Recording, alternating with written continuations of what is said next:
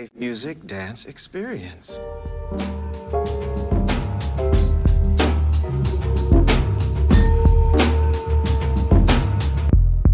Don't pervert a handbook passage to me, okay? You are listening to a Lorehounds Plus Properly Howard production. Today, Steve and I are covering episode 5 of the first season. Make sure that you check out all of the fine programming happening over at the Lorehounds, thelorehounds.com. Consider becoming a Patreon member. Without further ado, here is stand up comic Steve Osborne.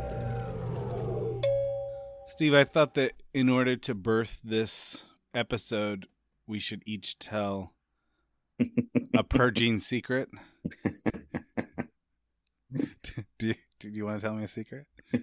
so I just love when when the, the doula is walking out and uh, it's like, oh, he's he's crying over her. And give him some privacy. that, that man, this show's so weird. This show is Yeah. this is one of the weirdest episodes. yeah, Uh, I mean, it's amazing how like I think we've talked about this before. It's just like like okay, here, here's some answers, there's some breadcrumbs, and here's a whole lot more questions. yeah, yeah. I've got a lot to say about the birthing retreat. oh man, oh man, it just the Ricken continues to tickle me to no end. Yeah, no no doubt. the the parallel with him kind of processing the wound of the lost advance copy of his book at the same time his wife Right. is having a contraction. Yeah. oh man, I just I just thought that was so wonderful. Have we talked about the opening sequence for this show? um no no, I don't think we have the the Because I know you're an opening sequence guy. I am an opening sequence guy. I think it's playing with this uncanny valley problem. Are you familiar with this? No. Oh, okay. All right. The uncanny valley is sort of it encompasses a lot of different perceptual problems and it it gets used most often for robots. So, if a robot looks like, you know, a tin can, you're not threatened by it. Or if it looks like Commander Data, you're not threatened by it. Mm, okay. But there's this weird cusp where it looks a little bit like Tom Hanks in Polar Express. Gotcha. Yeah. And it's mostly with the eyes, people have found. If if the robot does not look fully human, it will freak you out. Hmm. And people will feel repulsion to it.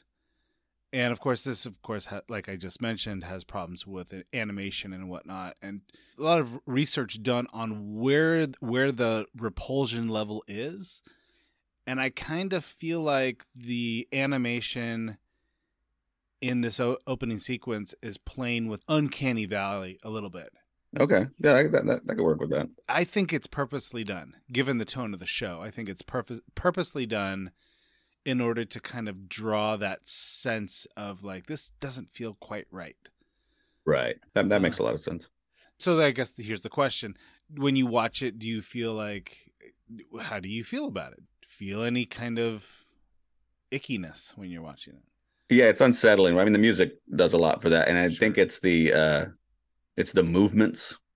You know, it's like because it feels it's the idea that I know that they could make this look more real, Yeah. and they're opting not to. So they have found like they found this this line where it's like, well, that looks a lot like an art, you know, computer rendering of Adam Scott. Ah, Man, but it also kind of looks like one of those inflatable like uh Yeah. balloon guys at a I car say uh, like dealership. it's it's like it, like one percent claymation. Yeah. it's a little, just a little bit off. It's wild that we we are of, of an age where uh, we've got to see the height of claymation and we're going to see the height of computer generated uh, deep fakes and stuff. I'm not ready for that. I am certainly not ready for that. I'm ready for uh, just just give me like deep fakes of uh, the California raisins and I'm good. That's what you want. Yeah. Okay, this episode's called The Grim Barbarity of Optics and Design. And we get the conclusion or the outcome of Helly's suicide attempt. And it kind of picks up right where it left off. It's that elevator notion. And you wonder how many different things that you can do with it. It's like it's like you're seeing a Twilight Zone ep- episode where the elevator is the is sort of the hinge of the episode and you've seen all the different ways that it can be used to freak you out. Mhm. So in this episode, we see the suicide attempt go wrong, and you know, Helly says later, "What I what I want is for her to realize that she's gonna die, and I did it." Right. That's what she wants, and that's she's just she figured out how to use the elevator for that effect. And it just it's it's it's baffling to me. I mean, I would have never anticipated how many uses that you could do for that elevator. And then later on, Dylan says, "You're probably drunk. What did your mouth taste like when you walked in?"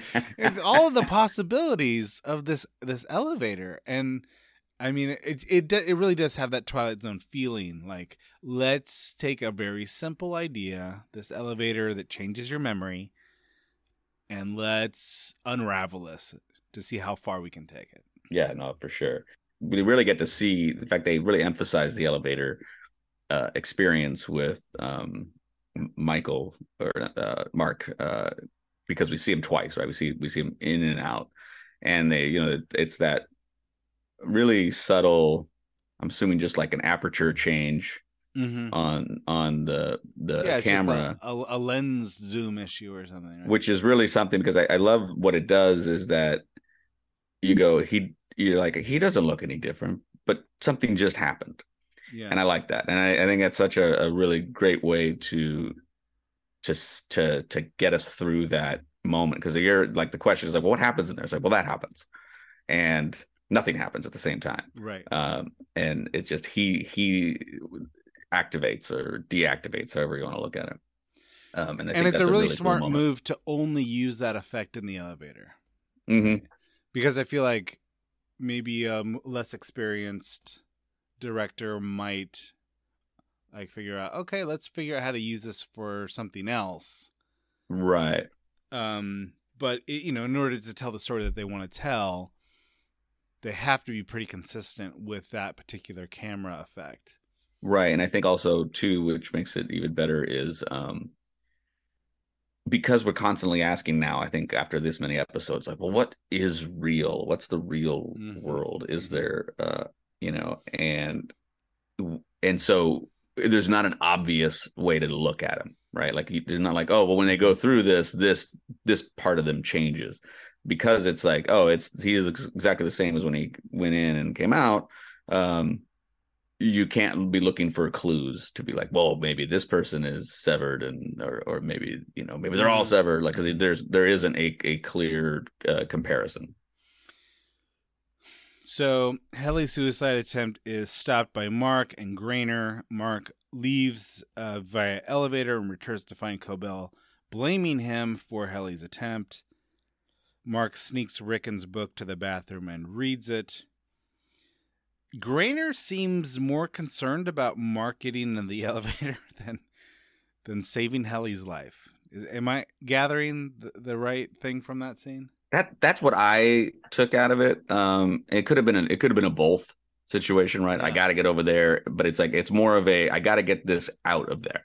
The less drama that that is is I think witnessed in Mhm. um in Lumon probably the better. It helps control um their response and like and we see this you know play out and we get into the other stories that they are trying to manipulate and control the folks with you know kind of you know with rumor and and and that and That's so right. but as soon as something but like they have to be in control so this is something that's out of their control so then it's like now now there's a a variable that they have to now deal with and that's going to be mark's reaction to uh you know a death and mark of all of them is is the one that's the the the most uh sensitive in this regard because he's lost Petey as a uh, Yeah. coworker which is a form of death to some degree without you know because he doesn't understand so he's still kind of grieving that so then to come face to face with uh, you know, an actual loss would be. Yeah, and I think that there's also a certain plausible deniability. Like, if he forces Mark into the elevator, they can decide what story they want to tell him when he comes back down or comes back up or whatever. Um, they could say, "Yeah, you know, it was an attempt. She survived, and we decided to grant her resignation." Mhm. And they could they could say that whether she's alive or dead, right? right for sure. because at that point they, i don't think that they know but it, it sort of allows them more mobility in, in the kinds of propaganda they want to put out there Right. graner is an interesting again it's it's the, it's the whole cobel problem i'm not sure what to do with graner because he's clearly working for her and yet i can't really tell what cobel's end game is so it's hard to know Yeah, what and this- and- graner's deal Yeah, is. so I, I I think this is the episode where we see that Cobel is a little more rogue than we realize. Yeah, the- you know, right. So that this is the one I think that kind of confirms because we were asking ourselves like, is she operating on behalf of the board? Is she operating as part of her normal Mhm. function? Is she is she, you know? So it does bring up the okay, well maybe this outer uh Miss Selvig is maybe she's off script. Like we're not exactly sure, and so I think this is one of those where we we know she's watching. She's uh kind of being she's been challenged essentially twice to some degree, right? Uh by other people, or at least uh, the appearance of challenge with Milchick, and she just kind of is like, "This is they don't need to know, right? Like the board doesn't need to know." So we do we are getting the sense that something that she's doing is is on her own. Graner confirms that Petey's chip was fully integrated. And I'm taking that to mean like they undid the severance. And the chip somehow tells that story, right? Right. And then he says we should celebrate. Right. And then I wonder why is integration full good news? If if full integration is good news, then why is the board denying that it's possible? So is it good news for Cobel but not the board, or is is is there, is there some level of um, dissension? You know, is Cobel trying to like right. Use Yeah, this I'm- position to work against the board in some way? Yeah, that's confusing. And then it's also because it also the question I brought up in my mind was like, well, maybe the fact that it can happen is good news for everybody because if in case they're severed or there's some degree of severance that they're dealing with, is that like, okay, we you know, if you have any kind of um regrets about your decision, um, to know that uh it's reversible Mm-hmm. Might be helpful. Or it could also be a um well that's good then maybe he uh you know maybe he maybe they think he wasn't able to tell anybody about the sever. I don't know. It's it's I mean there's a lot of because it the, but it was an odd thing because you would assume that it would be like bad news. Mm-hmm. The fact that it was good news, like I said, is that good news just uh but he so this is the other part. It's like so Cobel, we're like, oh, we kind of feel like maybe she's going off script. But for him to say good news to her means that she he would know what she's why that would be good news to her, and he would have to be in agreement. Right. So it feels it feels like it feels like it goes higher than just her. and I guess the that it- other way you could read that is she said that he was that he had gone through a, a reversal severance reversal procedure. The the board said that's impossible, and now she has proof. Right. And so now I, I maybe maybe it's sort of like you get to one up the board. You should celebrate, but for some reason I just don't feel like that's quite it. Right. All right. Well, anyway, I thought that was noteworthy. Oh, for sure. Yeah. That that that's that was my big takeaway on that. Was like this this is whatever's on that chip. They backed it up. So is it not a secret? Yeah, right, right. Yeah. Physical evidence. This the the shift in this, right? So you go from this really what I think is dramatically arresting, dramatically compelling storyline. I I totally believe that Helly wants to commit suicide. I saw the attempt. I think she narrowly missed killing herself. And I'm feeling all that. And about 60 seconds later, I'm just laughing my guts out at these lines from Ricken's self help book. and I'm just th- th- this show really walks that tightrope. I mean, from I mean the whole thing is sort of dark comedy, but it goes from like hard sci-fi to like almost these Jack Handey lines from the book. Oh, I know. Yeah, the Jack Handey Oh ones. my gosh, like- I had to rewind them several times just because I I was just so tickled by them. One of them was, "I was not wrong." It Yeah. was, it was not me that was wrong, but was literature. literature. itself. yeah, unbelievable. literature itself was wrong. Liter- literature was wrong. I love the uh, bull and lies as bullies. Well, and then the, the robot, the metal. bully, bullies are nothing but bull and lies. Yeah, and then it's like man is you know man separates man from machine is man can think for himself, and machines are made of metal, and a man is made of skin. One of the, the ones that just got me real good was um, a man with rotting toes cannot skip. Oh my gosh! I'm, I'm thinking like, who's skipping these days? Like, right? Yeah, that's the first thing. Like of all the things, like I mean, but then you think about Rick, and I'm like, oh, I bet you, I bet you there are days where he's just like, I'm just gonna skip. I was thinking like maybe it's one of those things where it's like you don't really think about skipping, you don't really want to skip, but once your toes start rotting, that's the thing that you miss because That's the moment you're just like, well, there's another option just gone. all yeah, all those years I could have been skipping to work. Well, yeah, when you realize how many opportunities you have to skip, and you just uh, and you skipped it. Well, yeah, and it's like this is we talked about this uh, before too, which is the whole idea that like drivel compared to nothing is genius, right? it's it's so wonderful. It's so wonderful. And yet really strange, really strange. yeah, Cuz it's like you want you usually want your characters to have some level of intelligence, right? right. Especially if it's a, a mystery show, you want to believe that these are competent people that are trying to solve the mystery. And Well, and so- it's hard, and I- it's hard to think Yeah. that any intelligent person would fi- find this uh, Ricken Drivel interesting.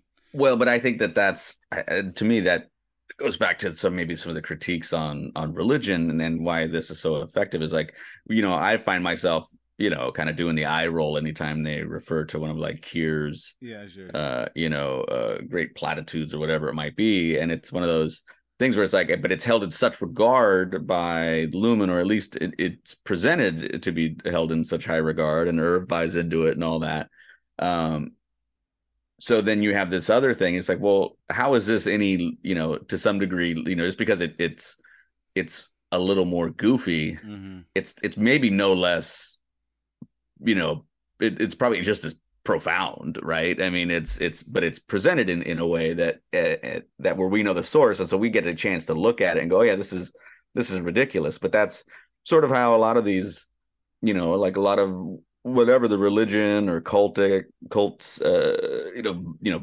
guidelines if you read them out loud and you go, oh, come on who, who's gonna buy this it's like well you, you get conditioned to it and one of the things too i think it's it's interesting is that the words are nonsense in many ways but it's causing a a stir in mark to be more individualistic and Yeah. and that It's causes right? Right. So it so it plants this seed of rebellion that Helly then immediately is is now more interested in in um Mark's help because instead of him trying to help for the good of Lumon, there's there's a certain you know he, there's a certain counter to to this this whole approach to Lumon and now he's he's got them he's working on a map and Mhm. and he's interested in breaking a little bit of rules and and suddenly she's like okay well then now i maybe i can trust you because i can't i can't be a part of this company shill type thing Yeah. I mean, what just happened at the beginning of this episode? He gets blamed for her suicide attempt? Like like in, in what world is this appropriate? In what world in what Right. world do you think well that was the right managerial response to what just happened? It really only works if this guy is completely in- institutionalized, right? Right. And I think at that moment, when they get up and leave the room, I think that there's kind of a look of resolve on his face, like, all right, sort of, I see in the cracks in the system finally. Yeah, and if you're reading something that's telling you to like think for yourself, industry is a problem, bum bum Mhm. bum bum bum, and then now you're like looking at that, and then now you're like, oh wait, down the veil has been lifted to some degree, right? Mm-hmm. And uh and I mean, how often do people do that? And uh I know I've done that growing up in the church, is where I go, yeah, no, I can take this, you know, ancient scripture and ap- apply it to my situation in a way that's actually more beneficial for me and it almost justifies or at least validates my feelings assuming that it can be overlaid like that right and so you could kind of see that happening here where he's like yeah i too am under you know forget the whole metal and skin discussion that for some reason needs to be put in there but but you know yeah i could think for myself you know and All right, next uh, next storyline here. At the birthing retreat campus, Devon breathes through contractions and Ricken deals with the loss of the advanced copy of his book.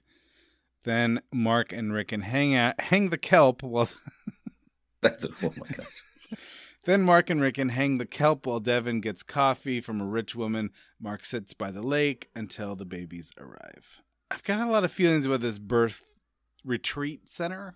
Mhm. Both the, oh, both your children in a hospital, bir- birthed in a hospital. Yeah. All right. So both of my kids were birthed in a birthing center, hmm which is you know supposed to be more homey. You know, midwives and doulas. Uh, you know, within witches warlocks witches, warlocks, incense, crystals. shaman Mm-hmm. Yeah. yeah, I get it. Yeah. Right. Um, for some reason, a wiener dog. It, there's no evidence. There's no evidence that ayahuasca's bad for the fetus. none, none that I've ever believed, anyway. um, so, you know, sort of a hippie-ish approach to uh, birth by one perspective, and that kind of fits with Ricken's personality, right? Right. and yet you, you know the other way to look at it and the way this way that my wife and i look at it is that the, it's the, actually the hospital setting that is a bit more unnatural if you think about the history of birthing right Sure. this almost this lodge or whatever it almost takes the idea to an extreme because where you know the birth birthing center where we were at it was like a literally a four minute drive to the hospital Mm. so if you need the hospital if you need you know you need a special attention uh it's available to you but this Yeah. You're, she's birthing her baby on a tightrope, but there's a very good net underneath called the hospital. Mm-hmm. There you go. This place is out in the middle of nowhere. It seem seems I don't know. Maybe there's a hospital Right. right, around the corner, but it's almost taking this particular idea into the wilderness, right? Right. Which you could, you know, by my by the rationale that my wife and I believe, maybe that's even more natural, right? hmm Um. So Go out into the woods and have a baby. That's yeah, come a back. tale as old as time. Don't come back till you got a baby. um, that's interesting to me. Uh, that that that is the choice. See, I think it, and it's interesting that we talk about the natural uh, aspect of it, returning to to more, you know, traditional and you know maybe historically traditional. But I would suggest, and I think we see it in this particular episode, um, the irony is that it's also a reflection of privilege, That's right. right? So, Yeah. so if you're in a hospital, I mean, America is a little different than than other places in in in the world. I get it, but at the same time, you could through you know Medi-Cal or uh, you know even if you have a, a, a just an okay job that provides health benefits, you can you can be maybe less well to do but still be able to experience the hospital experience right? Whereas if you do want to go to a, a a, a more natural birthing center and it's even talked about in this particular episode specifically i mean they had to pay something it was more modest Yeah. than the other option, but it suggests that there was still a price to be paid. And so it is it is also a reflection of of privilege as well as it is maybe a uh, prioritization of a more natural experience. Mm, all right. I like that a lot. I don't understand the rich woman's deal. I think Right. of of all the mysteries of this show, it kind of feels like I don't see how that co- connects. I, I'm curious to see how they connect it.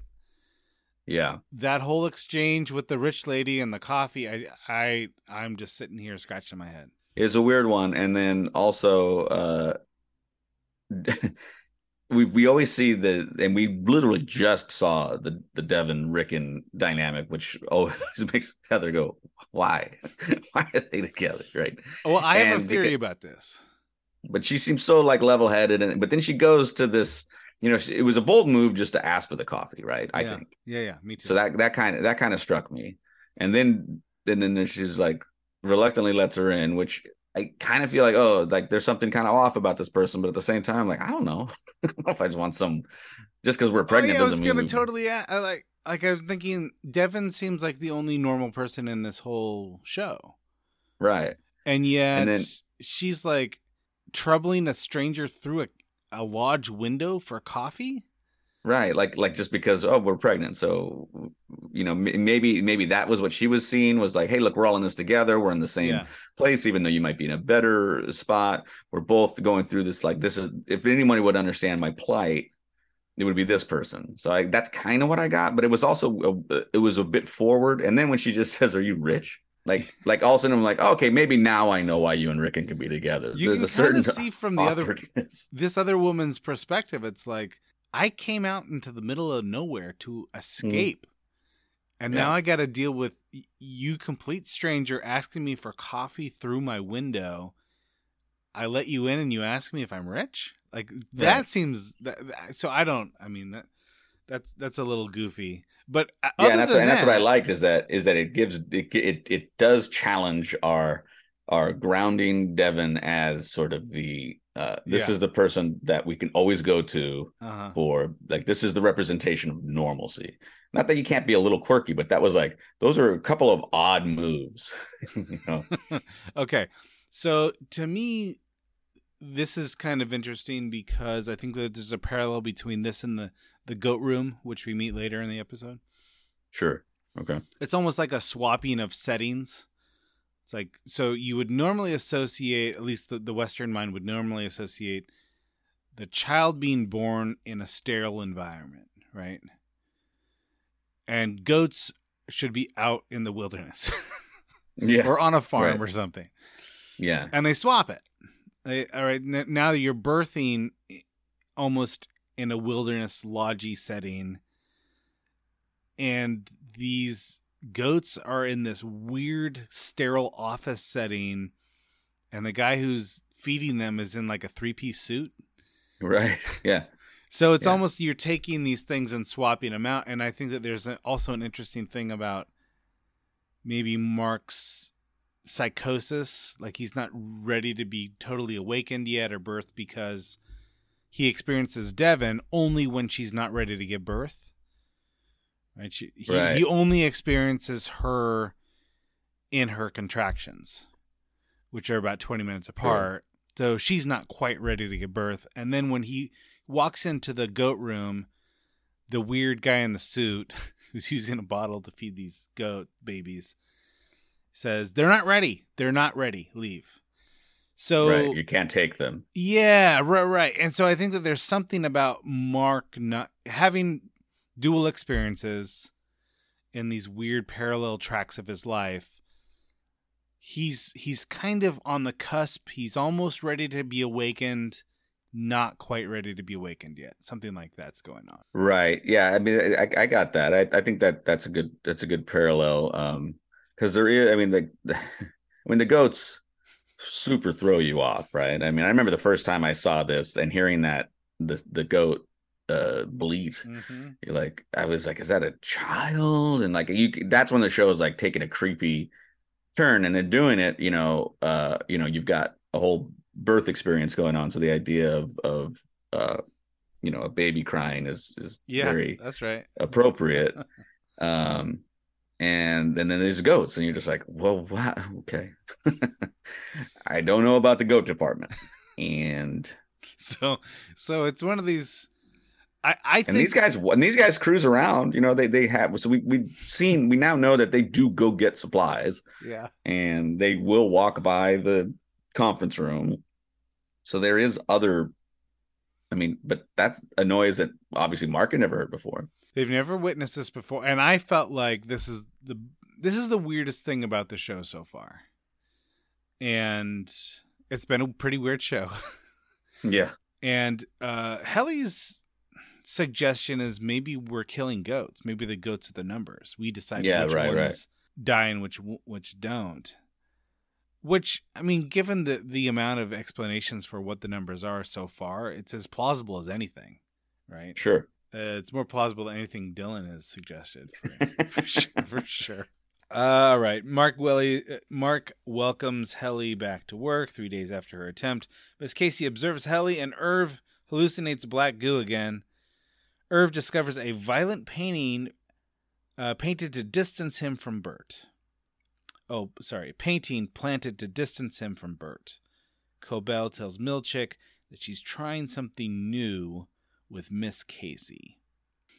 So Cobel says the light of discovery lies truer on a virgin meadow than a beaten path. What did you take from that? Um, it's I I probably I think my initial reaction was to take it like any other like any other Ricken stuff. To be perfectly honest, okay, sure. you know, I mean, it's just because it's it's a little bit more. I mean, it's a little bit like okay, you know, if you say so. Um, the idea being, you know, that uh blank slate, right? I mean, that's kind of so. The question I had in some of that was like, well, well, for who? Right? I mean, uh, you know, because that's one of the things I think that I got into this. I'm like, well, wait, who, who are you observing? Because like we know she's observing Mark. Well, this one she says she's she's trying to do something new with Miss Casey. So Right. So I didn't understand. My take was like, is she doing something? Is she? Is this a? I'm doing something for Miss Casey mhm. to see how she responds, or am I doing something with Miss Casey? So yes, it's interesting. Number one, because you would think that he- that Miss Casey's there because they're concerned about Helly. in Right. reality, Miss Casey is the rat in this case. She's being observed, Right. Right. and Helly's almost like, "Eh, we got her back at her desk, and we'll just deal with what happens next." So Miss Casey thinks that she's in a supervisory role, but in reality, she's the one being observed. And it's, Right. it's kind of the same thing that's happening for Mark. Yeah. Mark's, and that's a whole. And they, she even says, right, like the idea that like when they think they're free, Yeah, yeah, yeah. The best way to enslave someone is to make them think that they're free or something. right? So that's uh, interesting that that's uh, Kier saying, right? Because I don't. I mean, is that in the handbook? Or are there levels of the handbook? Uh, you know, is there like a an eyes only version of the the handbook or something like that? So this sort of introduces the the title feature of the episode, and that is this painting titled "The Grim Barbarity of Optics and Design." So there's two different versions of this painting. One, At least two. At, at least two, right? One intended to make O and D look bad, and one intended to make uh, macro data refinement look bad. And it has a number, like it. it it's like a play in the handbook. It's like a play in like the the. the it has a number in the playbook because Milchick comes in and says, or no, Cobel says to Milchick, "You ran a two six six on Irv." Right. So this is kind of like, yeah, every now and again, it's it's not a play we run very often, but every now and again, we have you got to. It's like a hail mary or something. Right. And it does suggest that there's a certain amount of independence amongst them and when they decide when they're going to do things, right? So like we're getting a little bit a little bit more of a nuanced glimpse as to the dynamic of who's working for who and how much independence they have. Um and and now we're getting a better sense of okay, like one of the things I think we is like is this all part of an experiment? It's like and at this point it's like well to some degree for sure, right? I mean, I mean there's there there's clearly some manipulation of of behavior and environment um, to try to keep them in check, and we're also seeing okay, there's a lot more observation going on or at least the ability to observe is is there kind of like we suspected but now we're seeing it firsthand right we're, So I immediately I bring- think. Oh, go ahead and finish. well i was say which i start going well well geez is anything they do uh like uh, sneaky but do they know they have this book do they know about Right. the map do they know like all of those Yeah, and questions come up. immediately I'm thinking, okay, so you're you are both aware that the observer's being observed. At what point do you question whether you're being observed? sure sure Right, because it it, it could be that there's someone there's a level above Milchick and Cobel, and and they're you know they're all part of the experiment too. Yeah, I mean, it it, it definitely becomes this. This is the one of the more complicated episodes in terms of like where it really it it it expands and it creates, I think, as a viewer, a certain level of paranoia too, which is like adds Uh-huh. to the uh just sort of the overall vibe of the show. I love the line. Um, do you know how to make your eyes kind? Oh my gosh! It's And then it's the al- attempt. It's almost perfect. It's like that's that's one of the few things where like either you are kind and your eyes tell that story, or you look like a crazy person because Yeah. you're tr- you're trying to do something that Oh you've never gosh, tried to do before. When he's opening his eyes so wide, it was just so unsettling. Total crazy eyed man, which which will only happen. It's only that I mean, it's only going to happen if you make someone think about it. It's like Right. it's like uh, here I want you to make sure that you breathe normally from this minute to this minute or something like that. Yeah, I've done that, and I'm going like, oh my gosh, do I ever breathe? How do I how do I live? How do I- how have I done this far? Just holding my. I mean, I gotta think about it now. Uh, Mark sneaks Helly out of MDR and shows her Petey's map. Helly rejects the gesture and says that she wants to kill herself again. But the thought is cut short as they discover a department that houses baby goats. I mean, we talked about this already. Um, if if this show winds up when we don't know, we don't figure out what the goats are for, I'm gonna be really disappointed. At this point, there's it, this is on my top three mysteries of the show. This goat, It, and that's it's crazy how that works. Like the show has got you just inundated with like, but then what, and then how, and then I wonder if there's not more, just the and then goats. It's the guy. why is he in a suit? He's it's a portly fellow in a suit who cares so deeply for these goats.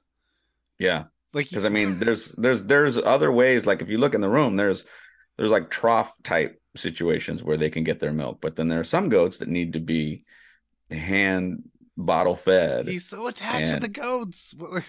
And that one goat is very angry, needed his milk. Was that the Helly goat? Oh, geez. I mean, I get. I, look, if you're doing experiments on humans, I guess it would make sense that you've already uh, tried a few experiments on animals first, right? So I could imagine a place like Lumon having a goat room. It's just that this goat room is so off-putting. I mean, it'd be one thing if they'd walk around the corner and there's like a barn or something. I don't know. It, it was it was it was the setting more than anything else. Well, and he's like sitting like there's like He's a little so a silo, and he's on like a and he's sitting on like a farmhouse model or something. what the heck is happening with this guy?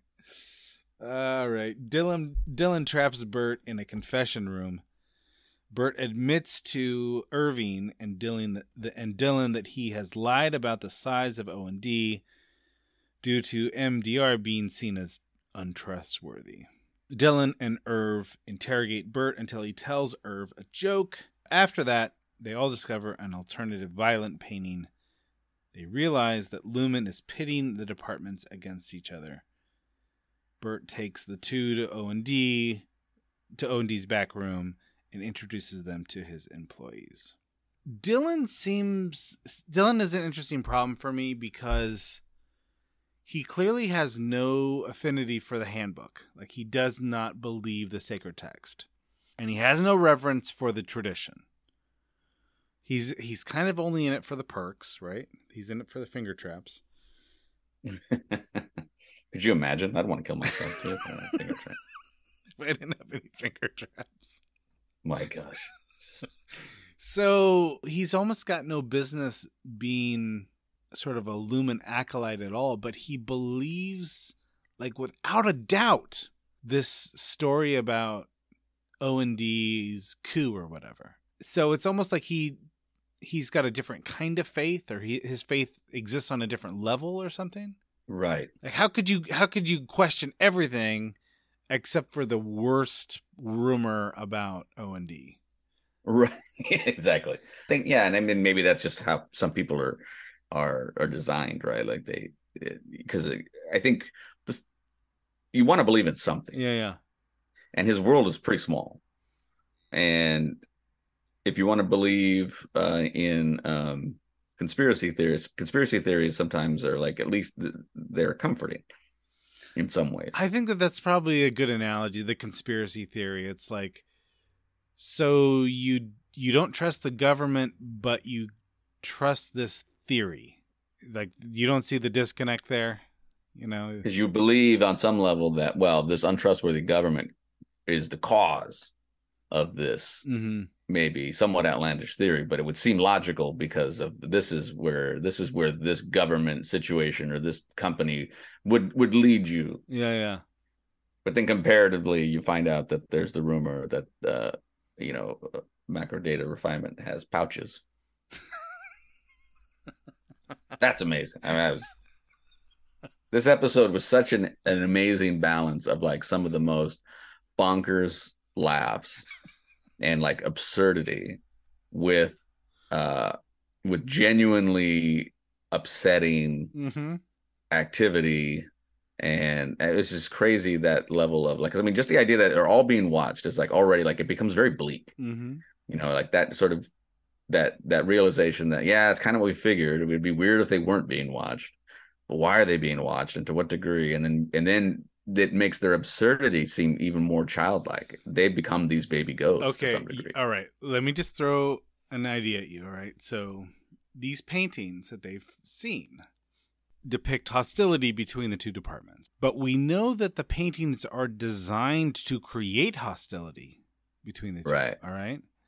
So there's something in that propaganda that kind of points to the truth in a, in in a weird way. Could the joke also point to the truth?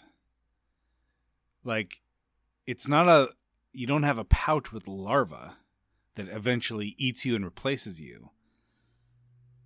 but you're But- not really who you think but you are. you're not really who you think you are and the you know it's not larva it's a little chip inside your head and it's not the larva that replaces you it's it's a, a clone of you that replaces you or something Mhm. so maybe there's something hidden in the joke here that kind of right points to a, the larger end game of the show Right, and it could be also that uh, maybe O and D, maybe that maybe there is violence that occurs yeah periodic periodically, and maybe it's sometimes it's one department, sometimes it's the other, but you get replaced. Yeah, it's like to what end? To what end do you want? Why do you want to create hostility? Because clearly there's a number of outcomes that could happen, and one one of the outcomes is violence. Because you're Which means that this this could have been going on for for you know who knows how long, yeah right? hundreds of years. And and so when they say, "Oh, we're going to try something new with Miss Casey," it's like, are these the variables that you do? Because it's like, oh yeah, Helly kills herself Mhm. every every five years. I love to I I love to think that there's this cycle where every five years they introduce Ricken's book into the mix. right? Yeah. and, and someone takes it to the bathroom and becomes anti-establishment. All right. Uh, so, spoiler warning: if you're not caught up on the show, go ahead and sign off.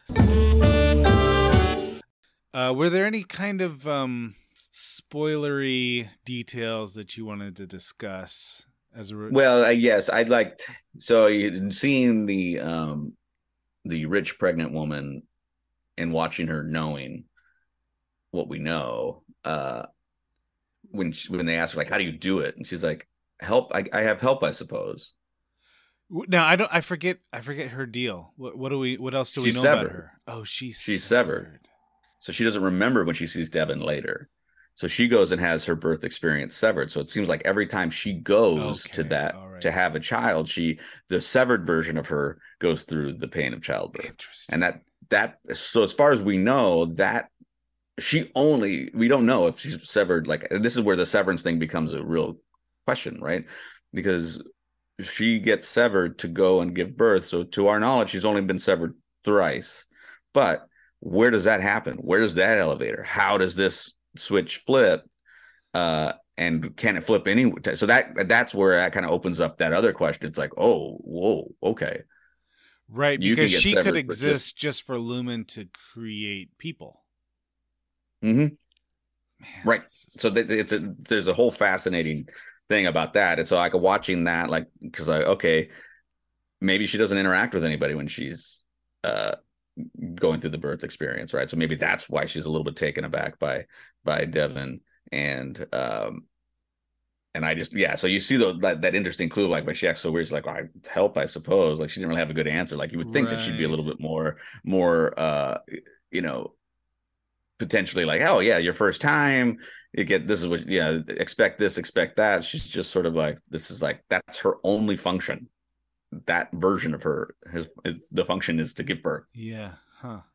that's kind of a creepy even creepier concept right like the idea that severance can just be for like oh i always get severed when i go to the dentist but now that i say that out loud not so bad Uh, Yeah, it's it's torture for the other you though. Who, I, right I- all they do exists only to get a root canal that's that's the worst thing that you could possibly do. Could you imagine?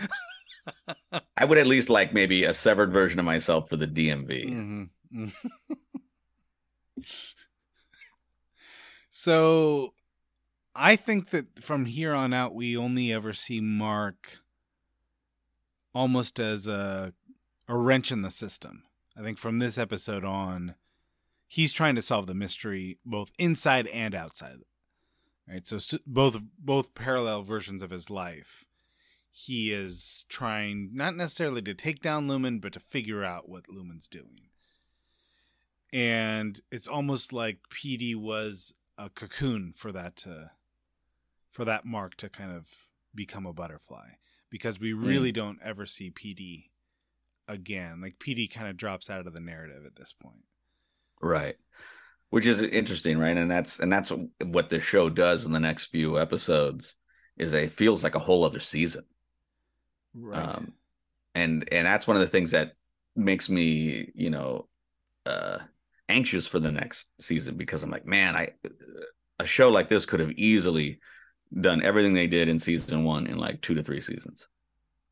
And uh because it's it's it's wild to me that this end of season 1 they break their severance, right? Or at least they right. At least to, they have to that the degree, to the degree that they do. It really feels like that's something that would have happened season 3 Mhm. right? Like Mhm. building up to it. So so so that sh- to me says, wait, is we is this like just the prologue for the story, or is this a very limited series? Like I don't know. Like it's very um, So it's fascinating. it makes me think that season two is either going to be totally bonkers or it's going to just keep wrapping the mystery eh, with like goat rooms and things like that. And I, I kind of, at this point, I kind of hope it's bonkers.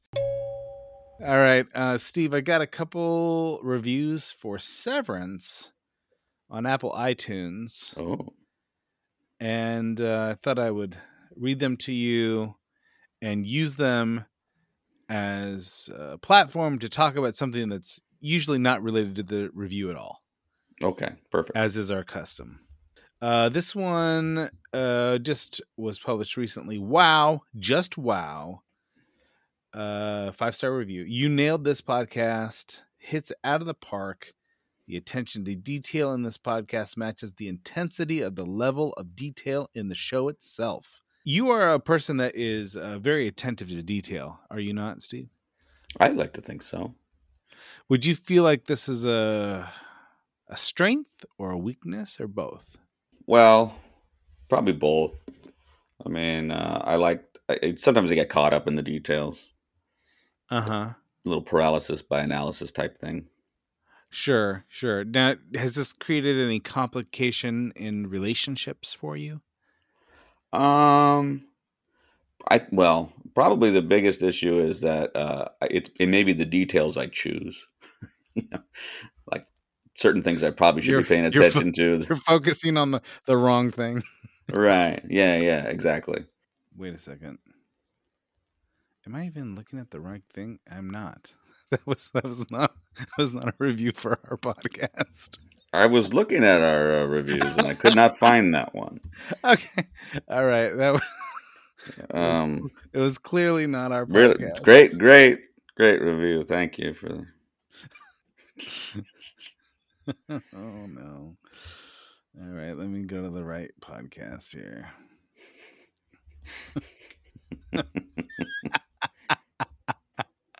All right. All right. Uh, Steve, we got a few Apple iTunes reviews. I thought I would Sure about read that? one of them to you. I mean, it's it's two more than none. Okay. So this is by Waffle Party 79. It is a five star review. Disclaimer since I haven't actually listened to this podcast yet, I don't know if it's any good, Hmm. but, but I appreciate the effort nonetheless. just, just proud of people who have uh, recording equipment. I, I really like this one. This is the kind of person who's fundamentally optimistic. a, a real glasses half full uh, person. So you're welcome, Waffle Party seventy nine. I appreciate the the vote of confidence. Not not really the positive review so much, but uh because you can't review something that you haven't viewed. Apparently, apparently you can't. All right. All right. This is from AJ uh, Kowalski. Can't wait to hear what Steve and Anthony have to say about Severance. Great podcasters with a great dynamic. These two always have something great in store. Awesome to hear them in the same podcast as the Lorehounds. So, um, thank you, AJ Kowalski. I'm assuming again that this person has not heard any of our episodes because he says I can't wait to hear what Steve and Anthony have to say about Severance. it's, it's it, I think we're at our best when uh, we're unexperienced, like when people just don't know. Yeah, I think it can only go downhill once they've actually heard what we have to say about anything. Yeah, I mean, I, I consider I think our greatest potential is our potential. We would do amazingly on the futures market. um, so, uh, yeah, so we got two reviews. They're, they're both by, and look, I appreciate these immensely. They're both by people who know that we have a podcast, but I did not take the time to listen to the podcast. Uh, we do appreciate these. Uh, we will review, we will read your reviews on this podcast if you leave them for us. Yeah, I mean, basically, as you've seen, uh, prioritize leaving the review over like listening to an episode. Yeah, it doesn't really matter what you think about it. I mean, it actually it might work better if you don't listen at all.